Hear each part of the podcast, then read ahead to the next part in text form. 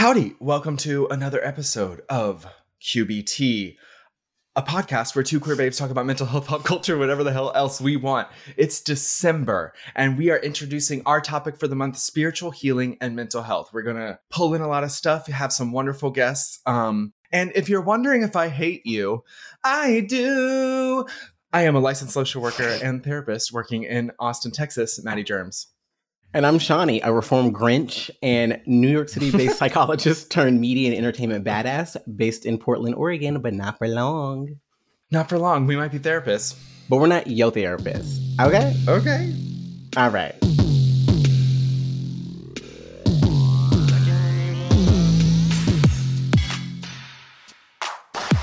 Mm-hmm. Trying to talk slick all up in my ear and shit.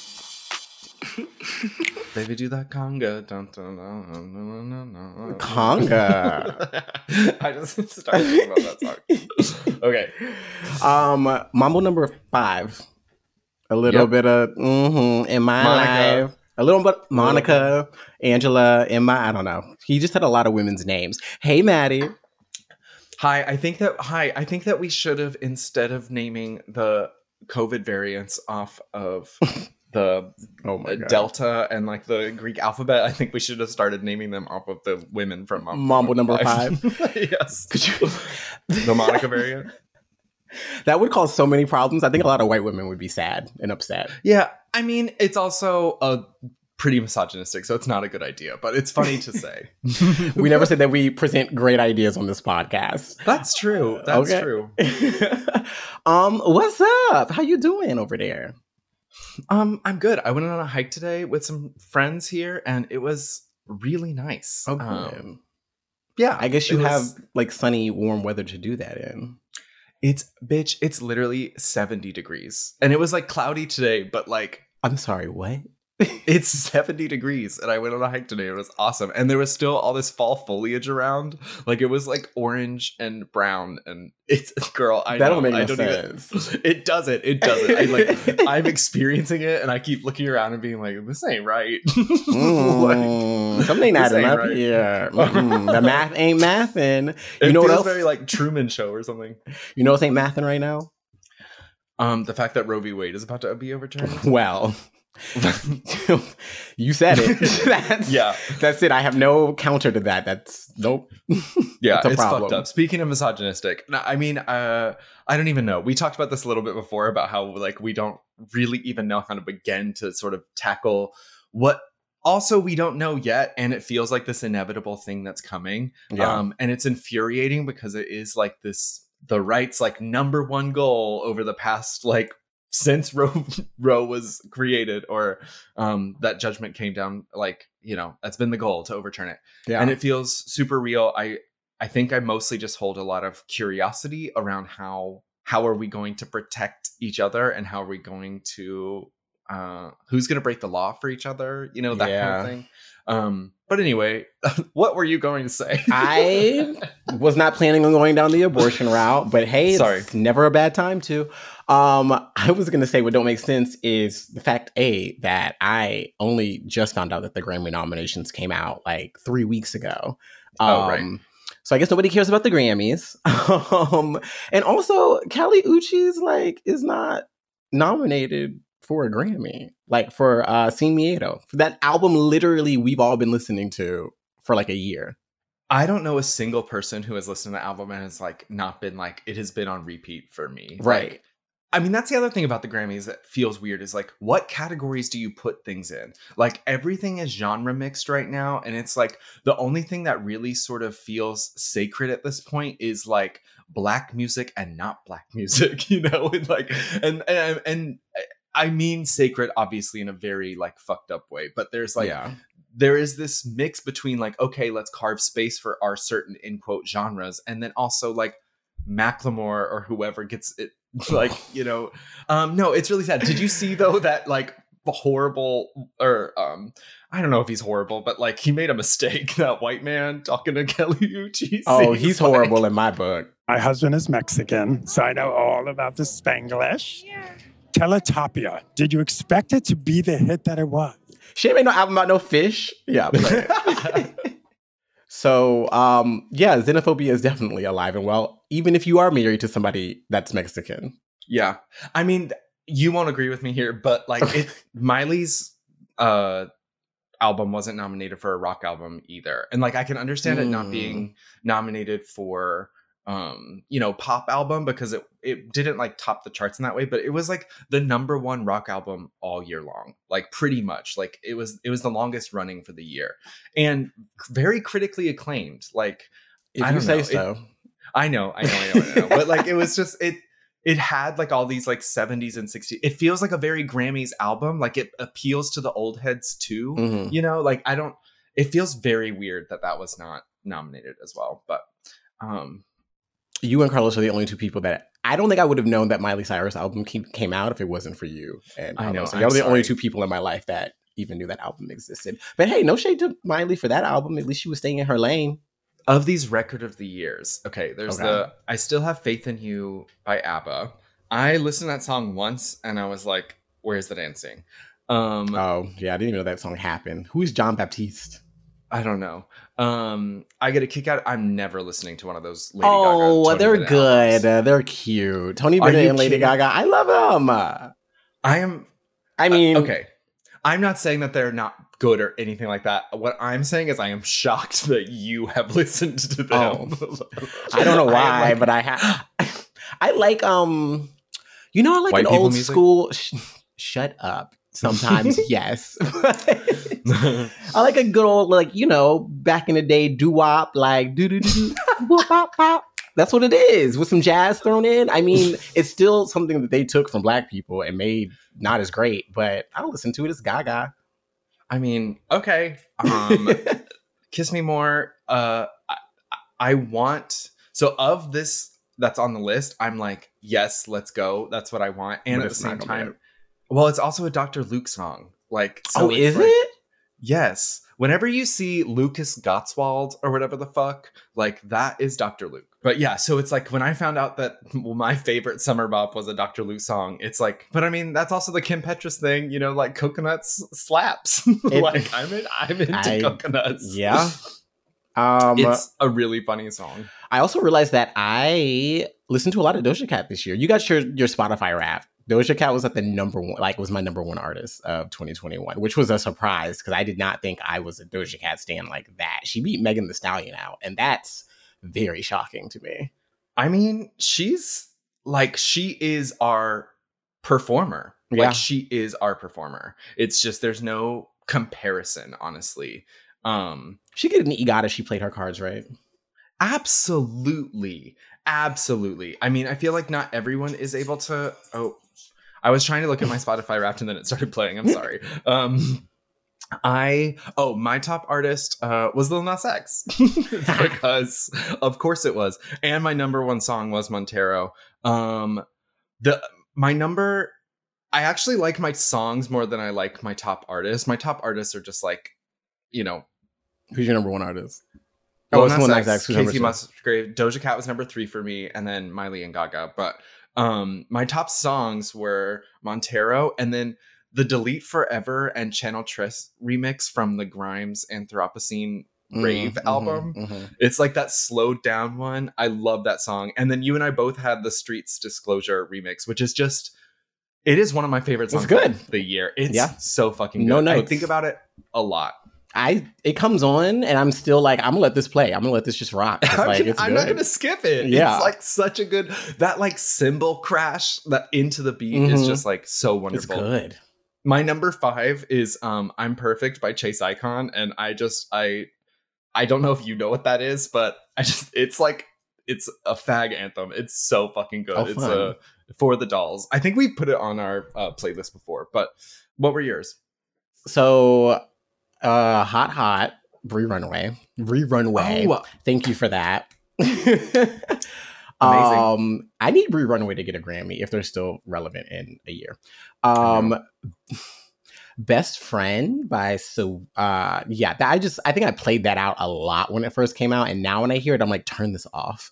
I know. But honestly, I would listen to it a lot, like driving home at night from your house. Like, yeah. If I was, like, at your house and there's, like, a 10-minute drive, like, and I would just listen to that song, like, 3 times with my windows down. And it's great. It's great. It's good. I mean, they said that it would be, I think they did that thing where it's, like, if you were in a movie, this is the song that would play when, like, the opening credits come on. And I was like, yeah, it would. That sounds about right. Yeah. Need to Know by Doja Cat and then Street's Disclosure remix. That is the winner. I love that that's our, like... Yeah. It's our Doja Cat denominator. Yes. What else came out this week? I mean, that I Hate You SZA song. I guess technically it was a SoundCloud release and then she finally put it on Spotify. Our unvaccinated queen, I guess. But she's unvaccinated? I mean, she has not. The difference between her and other unvaccinated celebrities is that she has not come out and been like, I am not vaccinated. But when she did her mini tour thing, she only went to states that allowed you to perform. So, I mean, like, why is SZA in Missouri? You know, like that don't make any sense. Why is she there? That make no sense. No. Did you listen to that Ariana and Kid Cudi song? I listened to it one time. Okay. What is it a soundtrack for? It's a Netflix movie coming out called Just Look Up or Don't Look Up. And I think it's about... Sounds bad. Well, it's supposed to be... what's that movie... What's that movie with Seth Rogen? It was like The End of the World, but it was like a comedy. Uh-huh. Uh-huh. I think it's supposed to be kind of like that. Okay. I might be getting the comedy aspect wrong. It sounds like a comedy to me, but essentially like asteroids are coming to like destroy the planet. And it's like, what do people do when that happens? So it's a bit strange that there's an Ariana Grande and Kid Cudi song. I don't know. Wildside Ketranada remix. Let's get into it. It's cute. It's a Ketranada song. Yeah, and it cuts out the worst, that Cardi B verse, which is just like not fit in that song. Isn't there a version without the Cardi B verse that's just Normani? Maybe it's this one. Other new music, Mary J. Blige, because I got to shout her out. Mary J. Blige is my mother's favorite music artist of all time. And of course she is. Of course. And then it's also funny because... At a point, I don't think anymore. At a point, my mom actually used to look like Mary J. Blige. Like if you go look at like old pictures of my mom and then like old pictures of Mary J. Blige, they look similar. So I don't know. It's weird. Whenever I see Mary J. Blige, I'm like, that's my mom, but it's not my mom. You're like, I feel proud of you. Yeah, it's cute. She's honestly, it's like a it's a ballad, but it's like Mary J. doing what Mary J. does. It's not like a happy song. It's like it's one of those songs where it's like I've been through a lot of shit, but I'm still here and I'm gonna keep pushing on. But it feels pretty raw, like coming from Mary J. Blige. And also I'm like, damn, that woman has been through it. Like, can she catch a break, please? What is this? Where is... Well, did you want to talk about Grimes? I mean, I was going to skip it, but Grimes has a new single, Player of Games, and your girl. That's your girl. I do really like her, and I don't want to, and I always am just gonna like default to like everything she puts out. I'm like, fuck it, I can't even pretend I like this. It's kind of funny for Grimes to be releasing a breakup song about Elon Musk, but like the lyrics are like, all you wanted to do was go to space, not even love could keep you here. Like but it's in this Grimes world, so it fits. It doesn't sound ridiculous, but then you're like, this isn't a metaphor. She's literally saying this is what happened. Fucking dude. Like, no, it's so weird. And they have a child together. She's being wild on TikTok. Like, she's being wild on TikTok. Oh my gosh. Getting clowned left and right. You know who else is about to get clowned left and right? Keyshia Cole. Where's Keyshia Cole at? Can somebody tell me where Keyshia Cole is? That's it. I just want to know where she is. If somebody can let me know. I have some words for her. Has she released music recently? No, but she released some bonnets. Where did you see her in some bonnets? So my hair got done recently. Looks beautiful. Thank you. And I saw Keyshia Cole, like a poster of Keyshia Cole in the hair supply store. And I literally did a double take. Like I was like, that is not Keyshia Cole. Like, and not selling like oil, like hair oil or like conditioner or like shampoo. No, she's selling bonnets. Like that poster is her in a bonnet. Someone like Keyshia Cole line, athleisure wear, like a Fashion Nova. It's like a weird angle too. Yeah, yes, it does. It does give Fashion Nova. I don't. Love I said it. Earlier that it gives like side of a building. Like it's very like honestly like Harlem like side of a building kind of like. Yeah, and maybe there probably is a billboard in Harlem. Where's she from? Is she from? wherever she's from, I guarantee you there's a billboard with these bonnets on it. I put money on it. Okay, well, blessed be. Well, we're going to move on and head into the work, and as we talk and introduce our spiritual healing and mental health. But for next week, check out Sort Of on HBO and Harlem on Prime. Just a teaser, in Harlem, Megan Good is in it. And in one episode, there's a stripper, and it is the Keyshia Cole. Yeah, it's the dude from Cousin Skeeter. The one with the eyes? What? The one with the eyes, like the pretty eyes. Oh, yes. Okay. I was like, Skeeter was a puppet. Like, I know who Skeeter was. Okay, but, well, the cute little thing is that technically, canonically, this is a sequel to Cousin Skeeter, because she looks at him and she's like, cute. Okay. She's like, that boy looks a lot like this dude I went to high school with. And then under her breath, she was like, his Cousin Skeeter was annoying. But it's very cute. Stupid. It's very, very cute. Does it take place like nowadays, or is it like back in the day? Yes. Harlem? No, It's like an Insecure, but New York instead of LA. Oh, okay. It's very cute. I'm into this. It's very cute. And it has a little bit more of like a kind of like Sex in the City kind of like girls kind of, you know, I don't know. It's very good, but it's like dark skinned women. Like, I don't know. It's great. We'll talk about it. Okay. Let's take a break and get into it.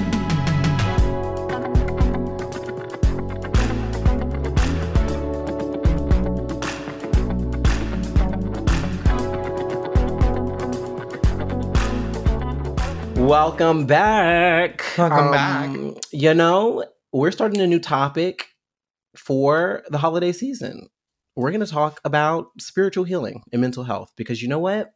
It's never too late to start healing spiritually. So, no, seriously, this came up because I feel like at least the approach I took to it was, we're in a period of time where we've got this variant coming up. It's the holidays for a lot of people. We just had that episode about handling the holidays. I feel like on a more sort of woo-woo tip, there was an eclipse last night, or this past weekend at some point, and I realized that a lot of my friends are going through like transitions and like really big important things, and some of us are struggling a lot. Mm-hmm. And I also know that a good chunk of my friends would not consider themselves to be religious people. Mm-hmm. We talked, you know, last season about spirituality and religion, and sort of the difference between those two things, and sort of how the notion of religion, the concept of religion, with that, how that impacts queerness, how it impacts queer people coming to, you know themselves and sort of self-identify as queer. If you want to go back and listen to that episode is there. We're not going to spend this episode talking about religion, but we are going to talk about spirituality and talk a little bit about how to practice spirituality and what that looks like, and the sort of healing aspect of it. Because I think last time we just sort of talked about it generically, sort of like, this is what spirituality is. But I don't think we really dove deep into like how spirituality can really like help you. You know, we had guests on that went over a variety of things. I think astrology. Did we over tarot cards? Maybe we went over tarot cards. We haven't done tarot yet, but I want tarot done. Yeah.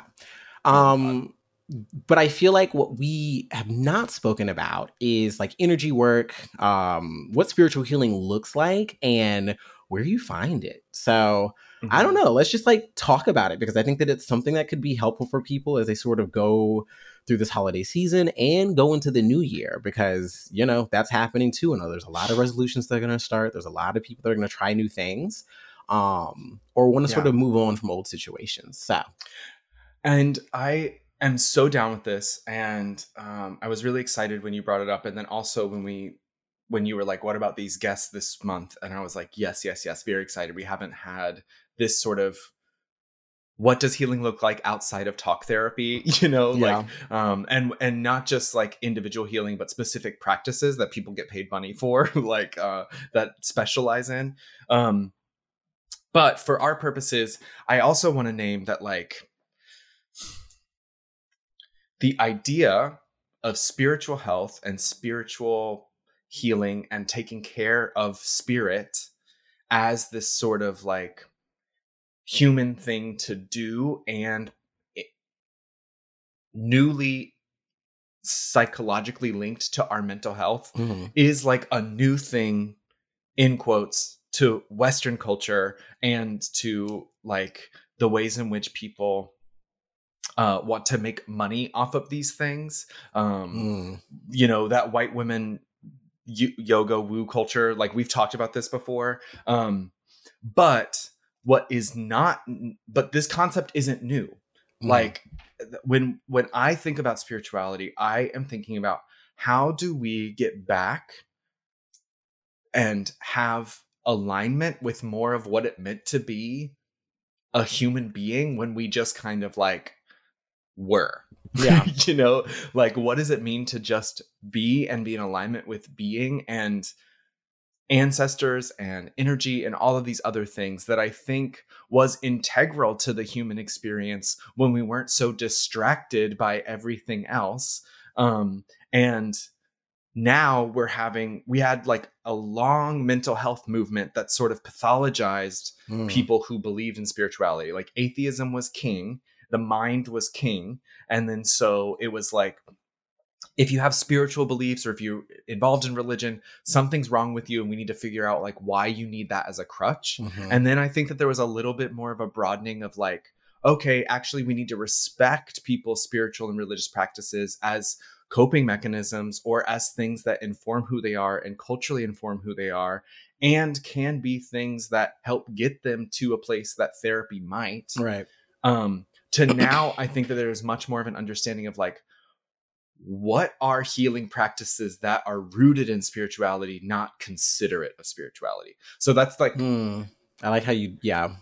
That's how I'm coming to this conversation of that kind of like, this isn't new. Indigenous people have been trying to fucking tell us the shit forever. Or I also just find it interesting that it feels like something we have to like explore and discover when I feel like at its core, it's something that is the most natural thing to be. Absolutely. And I think that like all of that you said, like plus one, plus 1,000. And what I am sort of taking away from that is very clear difference is religion serves a like a higher cause, like there's like a being involved. And I feel like spirituality, my take on it is very much so it's serving yourself, not in like a, you know, like selfish way, but I mean, it is somewhat selfish, but you're serving yourself. Like you're doing healing on yourself. You're learning about your ancestors. You're learning about the energies that you're carrying with you that aren't working for you anymore. You know, whereas in religion, again, we've talked about this, but religion is a little bit more about what is your belief system? How are you practicing that belief system to like serve this higher power? Whereas spirituality takes a little bit more inward and a little bit more interior. And to your point, I think that is difficult for people to do, especially in the 21st century, where we have all these distractions and all these things pulling our attention elsewhere and telling us not to like make ourselves sort of the center of attention for everything. And I also think that it's difficult for people to concentrate on themselves maybe sometimes because they don't want to come. It hurts. And they don't want to come off as like selfish or self-centered or like only worrying about themselves. I could definitely see spirituality sort of not growing as much because there's just this like, oh, I shouldn't cut myself off from the world for like a weekend to go discover myself. Like there's things that need to be done. I have people relying on me. I have stuff that like that has to happen, you know? That's my take. I think that I buy that. And I also think that what I'm hearing you say too is that when you're thinking about this individualist sort of thing, it's more about I am engaging on an individual journey of constantly bettering myself. Yes. That does not mean that bettering myself does not include other people or does not include my connection to other people. In fact, I think in order to be spiritual, we have to be connected to other people. But I do think that sometimes in order for us to do that, we have to do a lot of like internal work, that can take time and it can feel selfish because yeah, we've got to shed sometimes this extra stuff to sit with what is my intuition? You know, we had an episode about intuition a while ago, and I think we touched on this side of spirituality, which is like, in some ways, spirituality is like the journey back to intuition. It's like reclaiming your intuitive nature, but that can be scary and confusing when we have a brain that has absorbed systems and ways of being that consider money and objects and status and power above being in alignment with your soul and the universe and everything that we're connected to. Yeah. I mean, and that's what happens when you juxtapose, there we go, those two things against each other. Money, which is this very concrete thing we think, it's really just nothingness. But money, you know, you can hold a dollar bill. Can't hold my soul. I can't physically touch that. It's just a concept that's a lot harder for some people to wrap their head around. And we already know how it goes in America. Like, if I can't quantify it, if I can't compartmentalize it and, you know, tangibly touch it and put it in a box and do something with it, then it's not worth my time. Or it's, you know, it's make-believe, for lack of a better word, which is probably where spirituality and religion at a certain point got its sort of bad rap within the DSM and within the mental health community. You know, it's like, this is make-believe. Like, this is all in your head. This isn't anything based in reality, when in all actuality, it's all very much so based in reality. Yeah. And there's obviously ways in which people can engage in psychosis related to spiritual words or religious words. I'm thinking about like possession or something like that. Like, that may be something that we might need to investigate, that isn't just like an inherent spiritual state.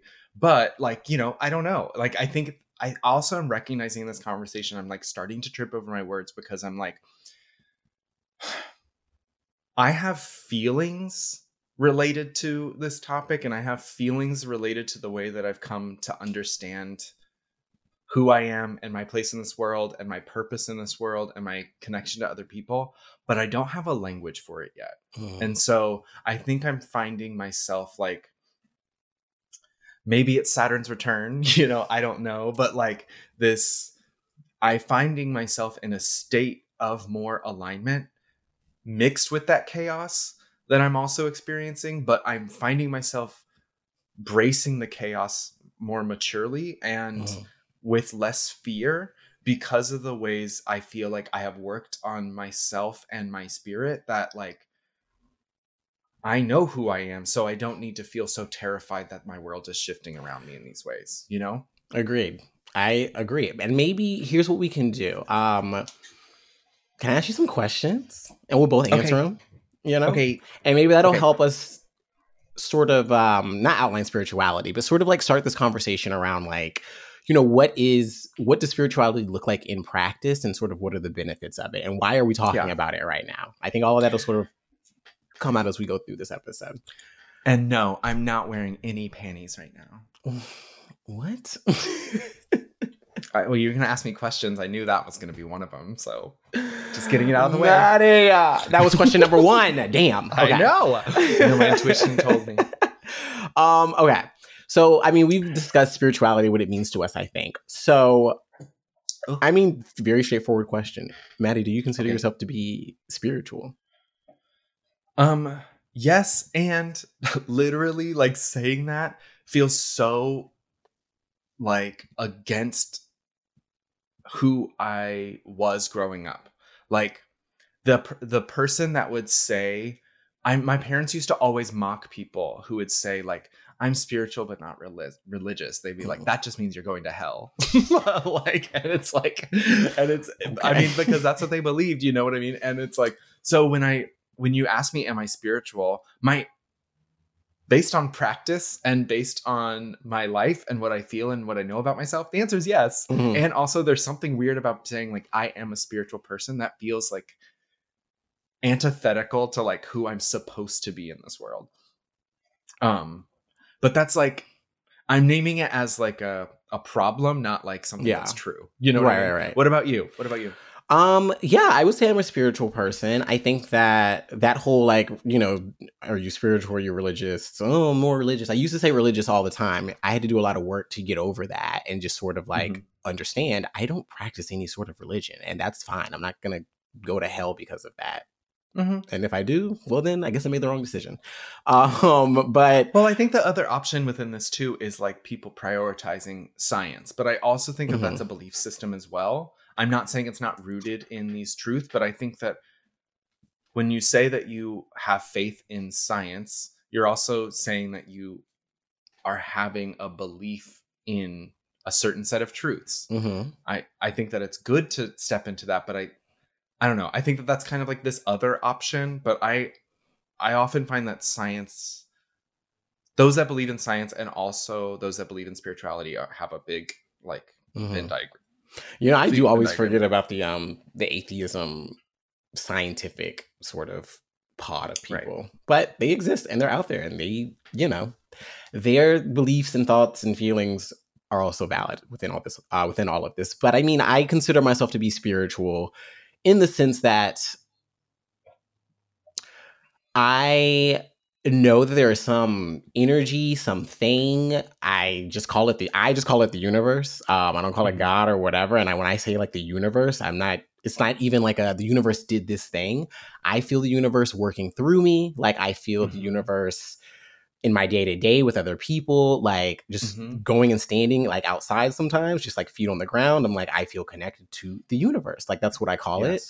And so for me, I consider myself to be spiritual because a lot of what I tap into is sort of this idea that everything is connected and that energy is neither like, it's not destroyed, it doesn't go anywhere, like, or it doesn't just disappear, like it has to go somewhere, it has to do something else in this like universe of ours.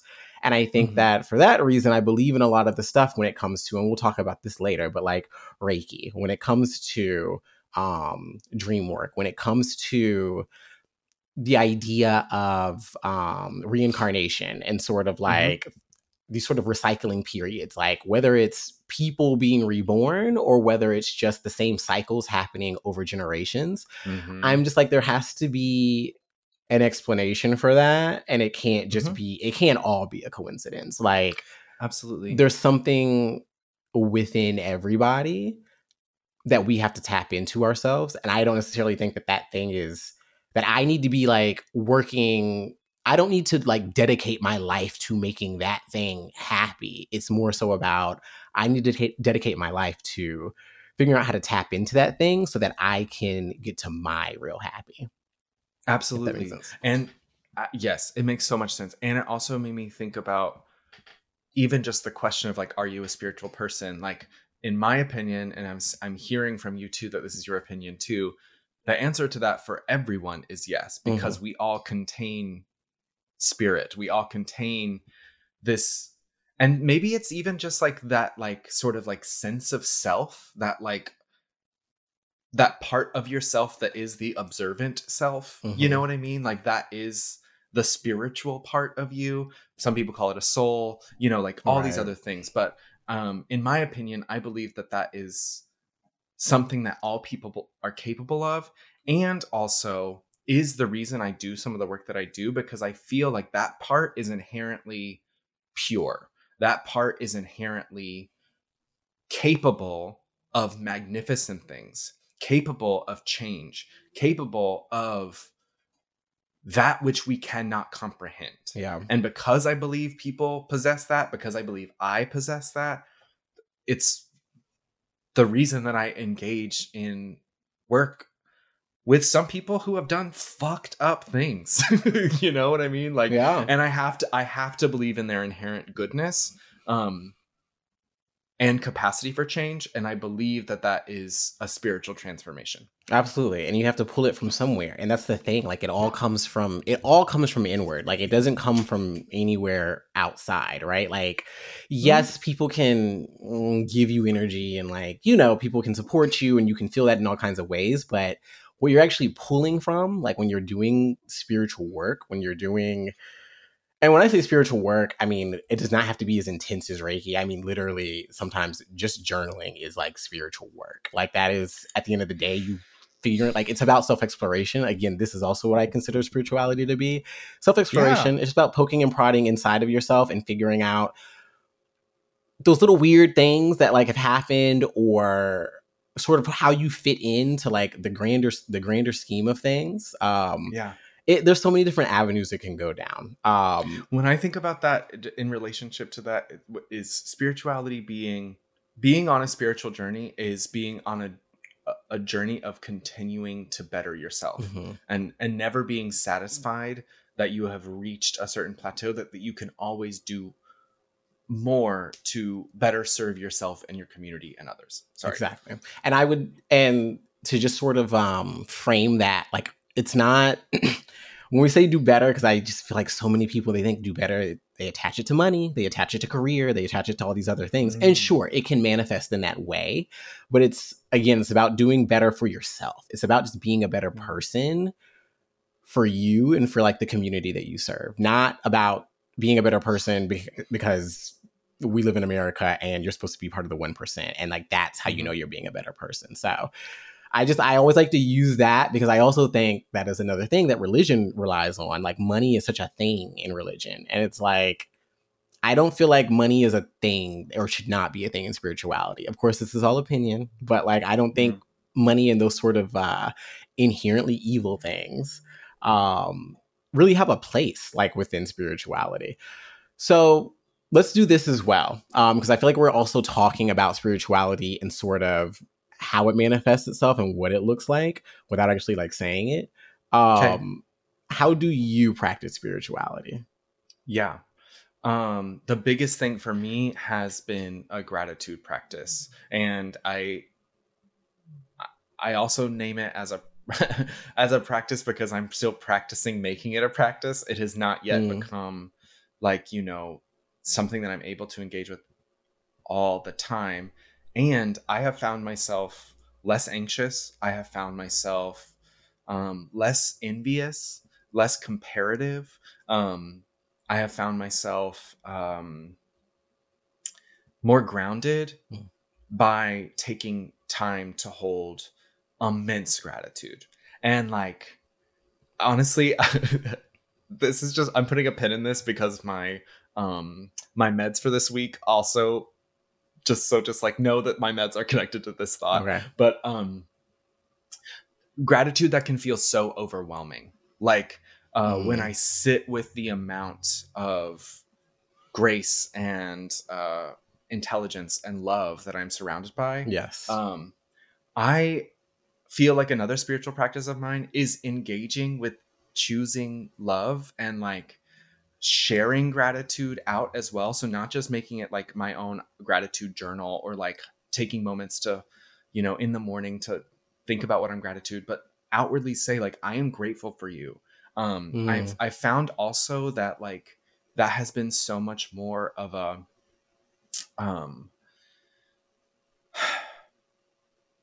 people treat me better when I thank them for when they treat me better than complain when they're not. Ooh. Say it again for the people in the back. No, I'm not gonna say it again. But I think it's sort of that positive reinforcement thing, but it's essentially, that is the transformative power of gratitude, is like when you feel like you have given someone something, whether it's even just your time. I'm saying like someone spent time with me, and just before I leave, I'm like, I feel really grateful that we spent time together today. See you later. I'm not like making it a whole moment. I'm not like holding someone's hand and looking in their eyeballs. Like, I mean, I will sometimes if I'm on mushrooms, but like, it's not like you never held my hand and look at my eyeballs. I have to. I'll do it next time I see you if I have not done it recently. But the other thing I think has been marveling in nature and breathing in nature and deep breathing in nature. Maybe could be called meditation. I have a hard time with that because I feel like meditation has a specific sometimes set of practices. Maybe I have more of a connection to like mindfulness. And that partly comes to my connection to like acceptance and commitment therapy, which is kind of rooted in mindfulness and has a Buddhist lens attached to it. But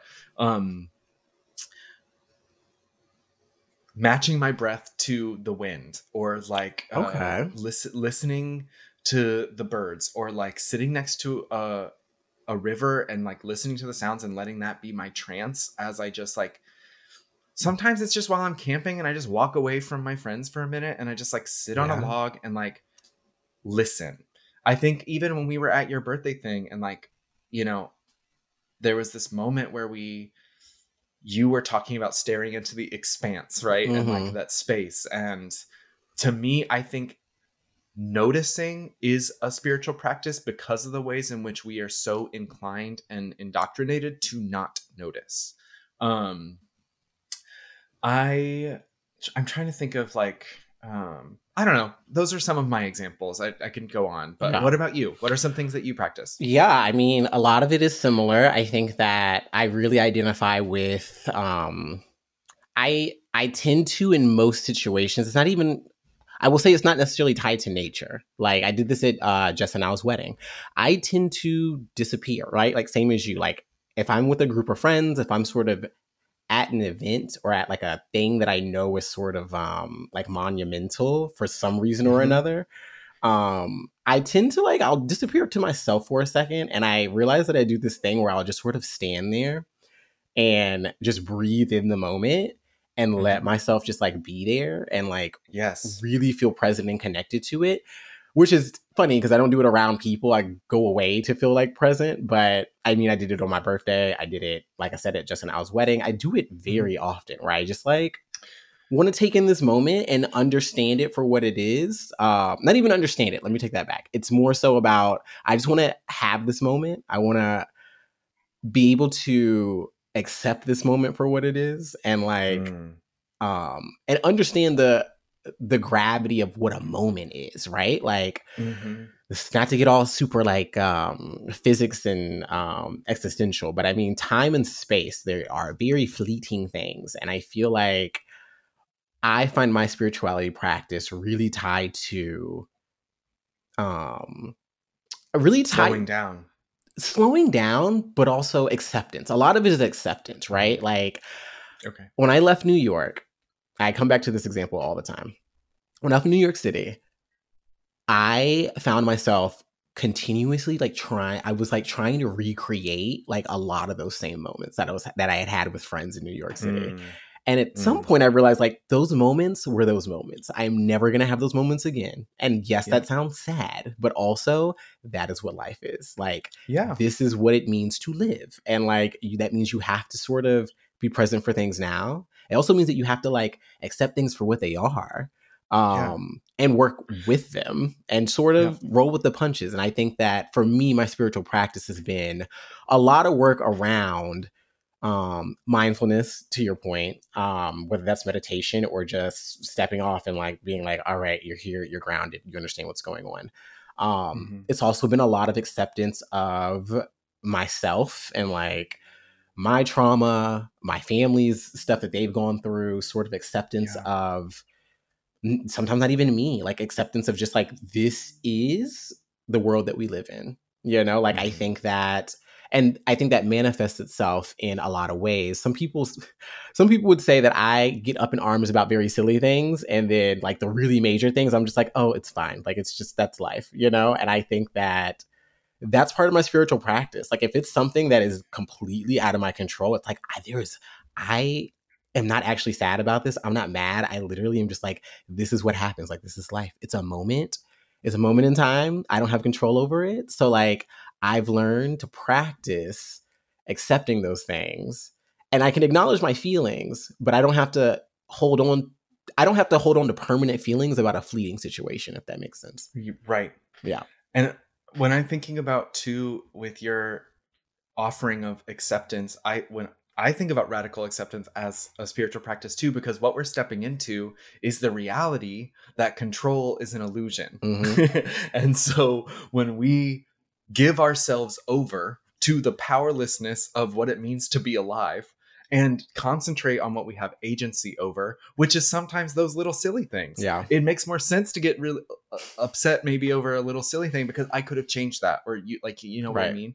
But there is good and bad in this world, and there are things that are harming me and things that are going to offer me grace and love. And when I stop trying to fight away everything bad in my life and instead think about, what does this have to teach me? How can I avoid this again? How am I being humbled? What is this like offering me? What I'm realizing in this moment too, at not just acceptance, is spirituality as a life of inquiry and curiosity. Yes, I was just going to say that. Mm-hmm. I asked myself, if there's one thing I do, if y'all wonder what I do in this apartment by myself, I stare out the window and ask myself a lot of questions. That's all I, literally all I do. Is Maddie wearing panties today? Yeah. The answer is no. I really like to sit down and examine life, right? Like from a completely like objective sort of, let me exclude myself from this and like really just question, why did that go down like that? Or why is this like this? You know, I think that's another spiritual practice of mine. Like I'm inquisitive. I would say that like I like to ask people questions. I mean, it's part of the reason why I became a psychologist. And I think that I like to ask myself questions, whether they're related to my own well-being or related to just the world as it is. All again, from this place of, and this is what I'm sort of coming back to right now. The universe. I'm like, we all belong to this thing that we literally probably, by the time we all die, like only probably comprehend 0.5% of. I'm trying to get mine to like 0.6. Like that's all. Like that's, I'll feel happy if I make it to 0.6. But I don't know. There's just this, it feels like there's this greater thing that connects all of us. And I don't think that it's something that any of us find the answer to at the end of the day. Right. And I don't think that's the point. Again, the whole point of this is be inquisitive, live life, and like accept the things that you can't change and ask questions and poke and prod and be curious and like learn about other people, learn about this crazy planet that we live on, and learn about yourself. So, I mean, that's, I guess in a very roundabout way, that's what spirituality is for me. Like it's all of that. And I think we've touched on this before, and I don't want to go too down this line, but for me, yes, there has been like, you know, fun aspects to psychedelics, but I genuinely discovered a spiritual self in my adulthood through psychedelics. Mm-hmm. And I just watched this movie. It's called The Wisdom of Trauma. It's from Dr. Gabor Mate. He also has this book In the Realm of Hungry Ghosts that's really good about addiction and trauma. But in it, like there's an example of, you know, someone having a guided mushroom trip in a therapy office. And I just wanted to name that I find drugs can be a spiritual experience. Mm-hmm. If there's like that intention set with it, which I think is another part of spirituality, is intention and movement toward intention. I think it's not for everyone, but if you're someone like me who literally needed substances to let some stuff shed away, like part of that is ego, part of that is anxiety, whatever. But once it sheds away for the first time, it's easier to access in your sobriety. At least for me, I have found that is true.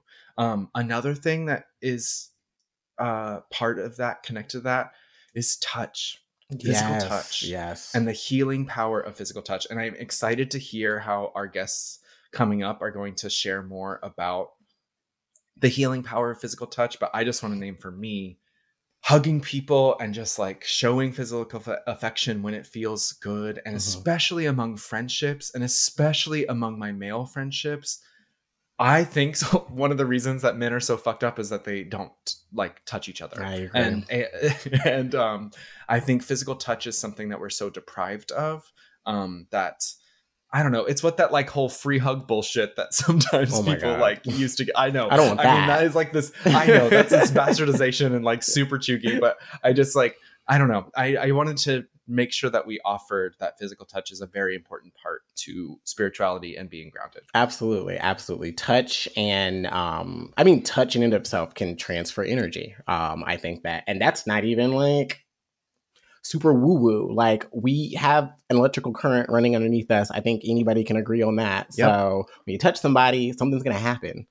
Who am I to say what that's going to be? That's why we have guests joining us who do understand what that energy and what that maybe electricity looks and feels like. But I don't know. I believe in that. I think that a lot of this is very much so based in some realm of science as well. Mm-hmm. And so while we're speaking about our guests who are coming up, and as we talk about touch and sort of what that means, I also want to make sure that we're framing this and our listeners understand what we're going to really be focusing on over the next couple of episodes, which is not just spirituality as a whole, but spiritual healing and energy work.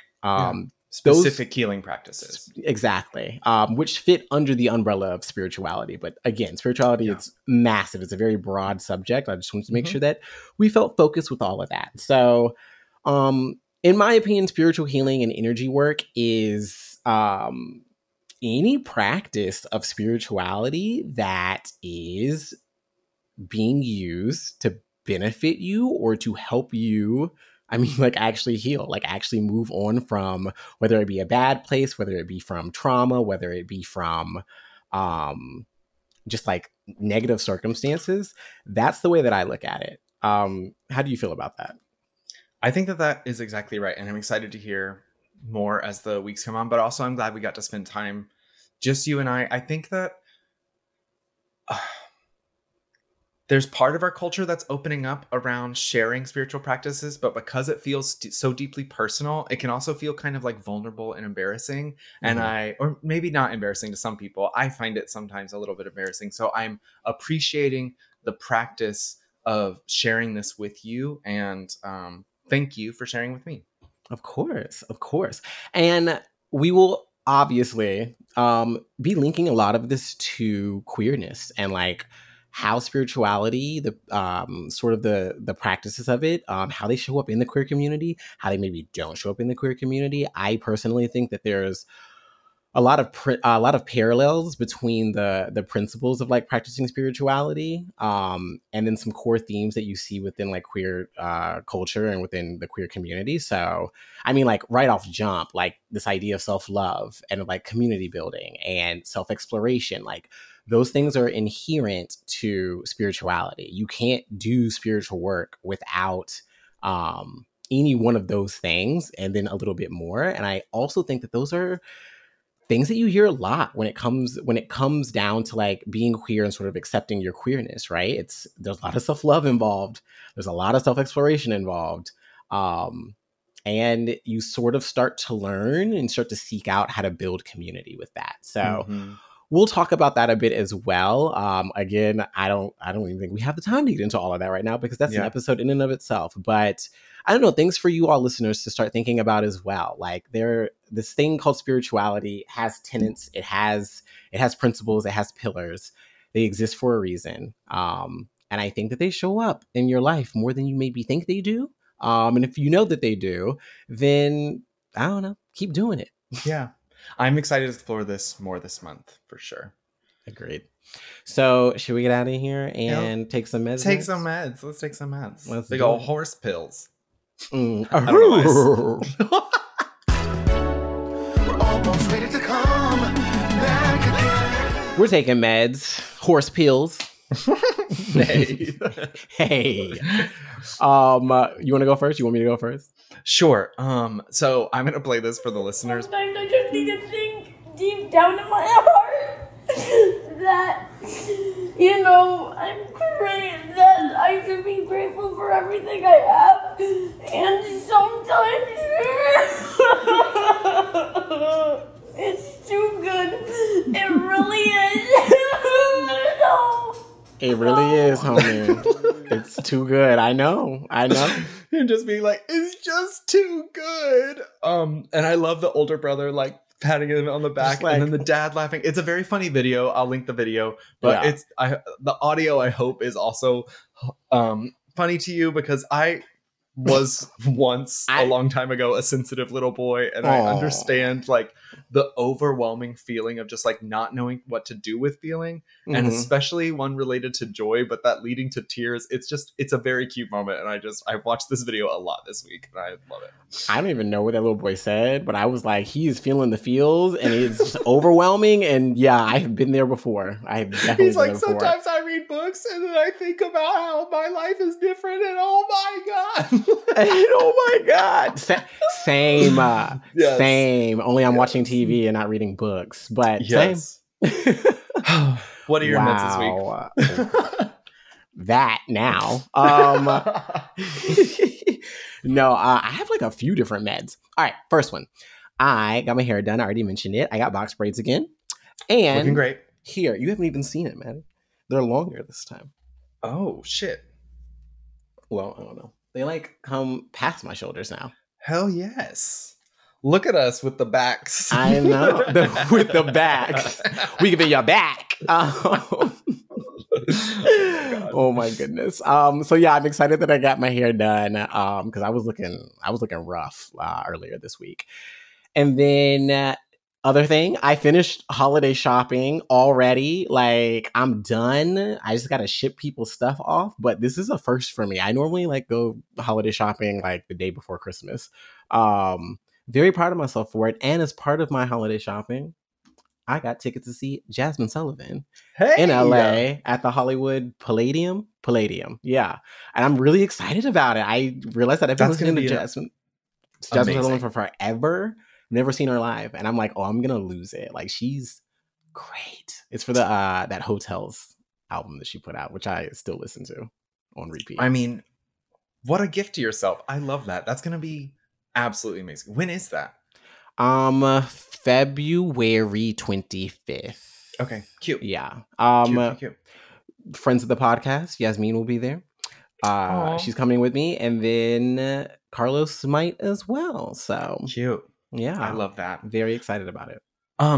This is just throwing this out to our listeners. If you got LA tickets to Shy Girl in the 30 seconds that they were for sale, please let me know. I will trade favors. I might give you money. We'll see. But if you are selling Shy Girl tickets in LA, please let us know. I would really love to go. Yeah, we'd love that. Also, you guys, I think we should just be real with them. We set up this entire podcast so that we could ask people for tickets when they became available. That's the only reason we're here. That's true.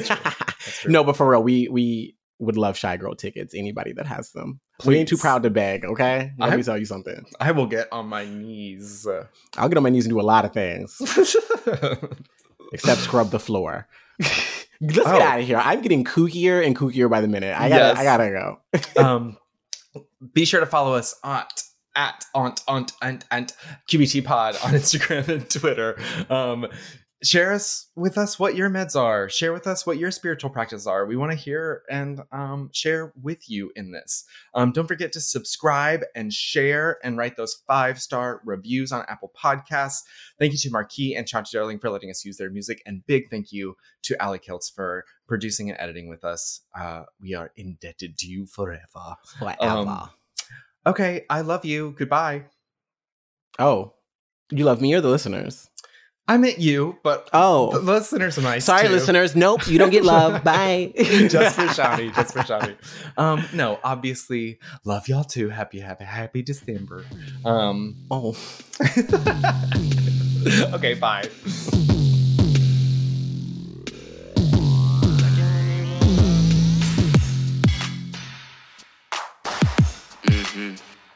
Trying to talk slick all up in my ear and shit.